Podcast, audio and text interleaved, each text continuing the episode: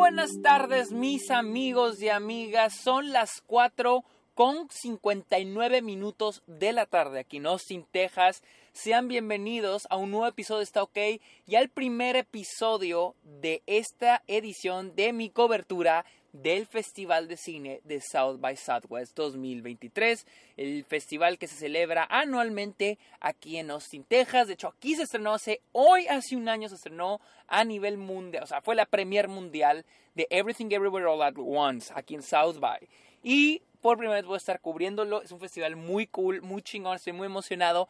Y el día de ayer pude ver Dungeons and Dragons eh, no sé qué chingados de... Bueno, la película de Calabozos y Dragones. La fui a ver, la premier mundial, con todo el reparto, el cast, Chris Pine, Michelle Rodríguez, estaba toda la bola ahí, directores, el güey de Freaks and Geeks, todos estaban ahí y les tengo que platicar todo, también mi opinión de la película, así que primero, pero, antes Bienvenidos a este podcast donde yo les hablo de cine, de series, de la temporada de premios, festivales y otros, y otros temas relacionados al mundo del cine. Soy Sergio Muñoz, recuerden seguirme en redes sociales como arroba el Sergio Muñoz, estoy en TikTok, Twitch, Instagram y Twitter, como arroba el Sergio Muñoz. También cáiganle a Letterboxd donde estoy como arroba el Sergio Muñoz y estoy poniendo todas las películas que veo a diario y voy a poner la lista, la lista de películas que estoy viendo en Sundance. Hasta ahorita he visto tres películas, ahí las voy a estar poniendo para que estén pendientes.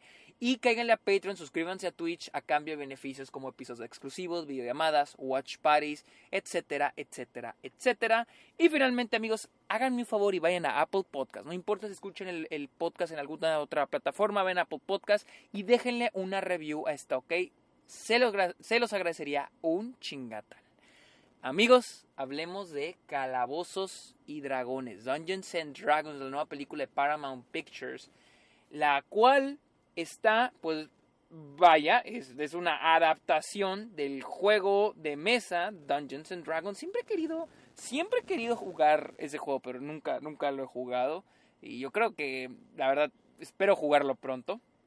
Pero bueno, la película sigue a un ladrón y a sus y una banda de compañeros perdedores que están en busca de una reliquia antigua con el fin de que esto los lleve a rescatar a la hija de este ladrón llamado Edgin, interpretado por Chris Pine.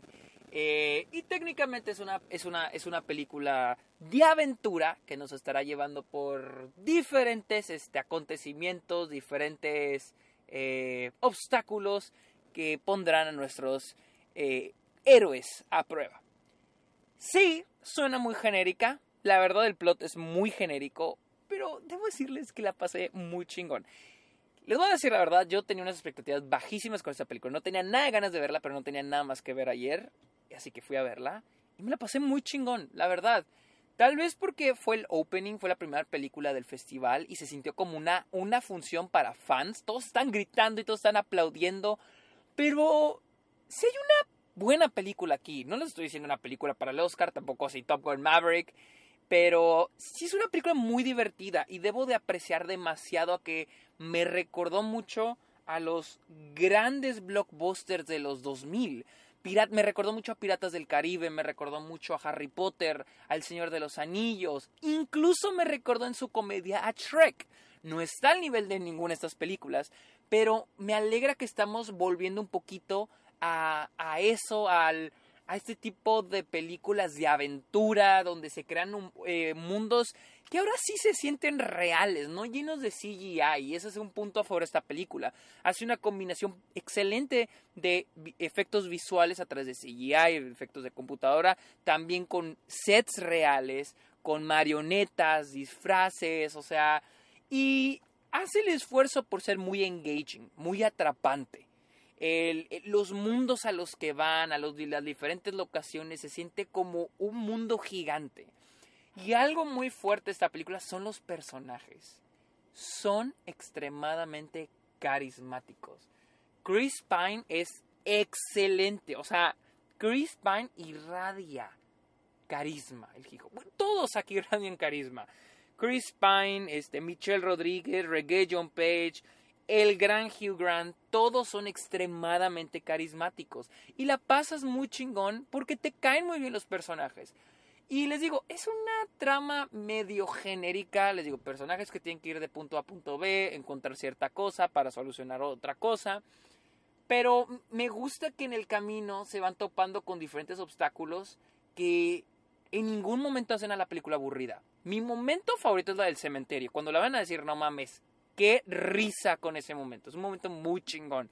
Pero les digo, también hay también el momento con este mm, con este este Rejejon Page, Page, no sé si se pronuncia el de Bridgerton, también ese momento está muy chingón. Y les digo, todos los personajes tienen su momento de brillar. Y la verdad fue lo que más me gustó, los personajes. Es una película muy entretenida. O sea, que se ve el empeño, o sea, la neta, o sea, no se siente una película hecha y se va, o sea, hay un momento muy chingón, ahora con el personaje de, de esta, creo, que esta Sofía Lillis, de Doric, creo que se llama el personaje, eh, déjenme, sí, Doric, que ella se transforma, puede agarrar la forma de diferentes criaturas, animales, ¿no? Y hay una toma que es una combinación de efectos prácticos y efectos especiales para crear esta ilusión de una sola toma, de un solo plano, de ella convirtiéndose o sea, en diferentes cosas, en un ratón y la chingada, y luego se mete en un agujero mientras la están, mientras es como una persecución. Güey, está bien chingona. Y esa, voy a lo siguiente. La verdad, la, yo, yo, no, yo la verdad no entiendo Dungeons and Dragons porque nunca lo he jugado, así que no entiendo las referencias ni los easter eggs, no entiendo nada de eso. Pero para mí la, la magia no tiene nada de sentido, la verdad. O sea, la magia en esta película no tiene ningún sentido. Pero debo respetar que los directores están conscientes de que no tiene sentido la, la, magia, el uso de la magia en esta película. Así que, como no tiene sentido, dicen chingue su madre, vamos a hacerla súper creativa. Y eso se me hace muy vergas. O sea, se me hace muy chido.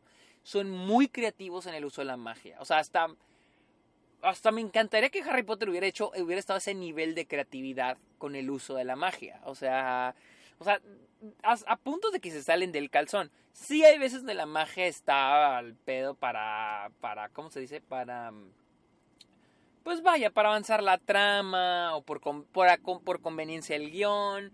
Pero aprecio que lo hagan de una manera creativa.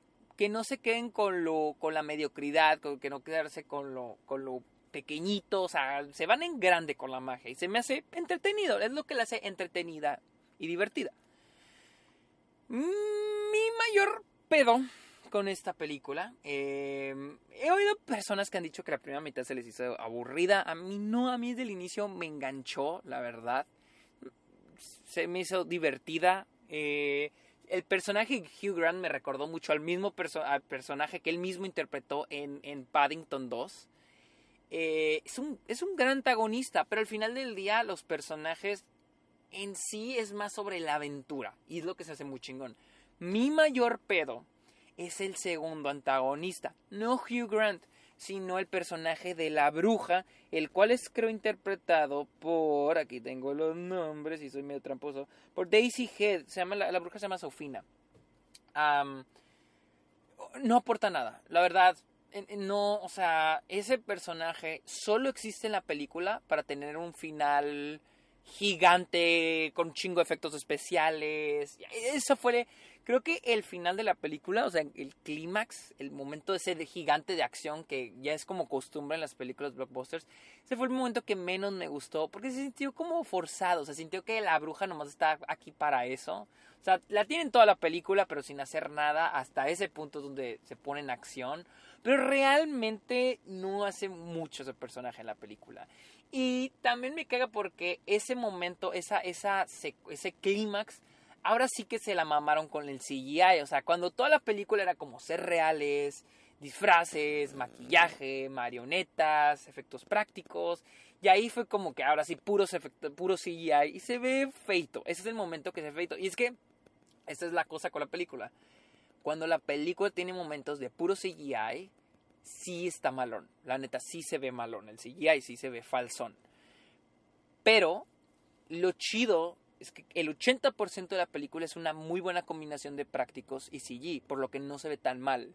Pero para mí ese clímax ah, se ve fellito Y la neta, o es como que, güey, ¿qué, ¿qué, están haciendo, la verdad? O sea, para mí el verdadero antagonista es Hugh Grant. Y, cuando la bruja se vuelve el antagonista y empieza a hacer todo este desmadre, para mí es como que too much. Es como que, güey, ok, ya paren, Les digo, la película no es perfecta, no es como para los Oscars, pero sí es como que yo, yo pienso que podemos vivir en un mundo donde eh, películas, como dice Martin Scorsese, películas que son parques de diversiones puedan existir con las películas que se llaman cinema. O sea, ninguna es más que otra, y ninguna es menos que otra. O sea, podemos vivir en un mundo donde ambas coexistan. Y este es el tipo de película que está para eso, para divertirte, para entretenerte. Y la neta, yo me la pasé muy chingón. Así que bueno amigos, esta fue mi opinión de Dungeons and Dragons, la cual de hecho se estrena en cines el 31 de marzo. Vayan a verla, yo sí la recomiendo, así que pues vayan a checarla. Recuerden seguirme en redes sociales como arroba el Sergio Munoz. También estoy en Letterboxd como arroba el Sergio Munoz. Cáiganle a Patreon, cáiganle a Twitch. Y eh, déjenle una opinión a esta OK en Apple Podcast. Amigos, muchísimas gracias por escuchar este episodio de esta OK. Que tengan muy bonito día. Bye.